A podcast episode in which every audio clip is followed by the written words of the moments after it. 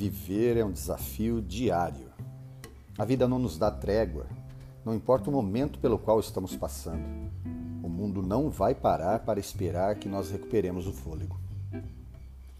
O trem continua andando e nós não podemos ficar para trás, ainda que em muitos momentos apenas tenhamos a vontade de contemplar a paisagem e deixar o trem partir por entre as montanhas.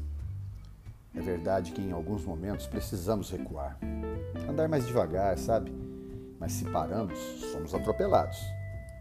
O mundo exige de nós que sejamos fortes, mas isso não significa sermos duros, nem com a gente, nem com os outros.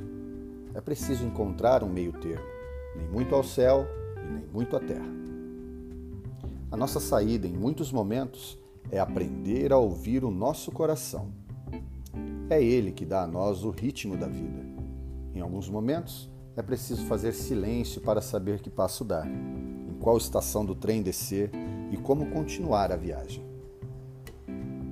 Agora, eu passo para você. E você, agora passa para mim.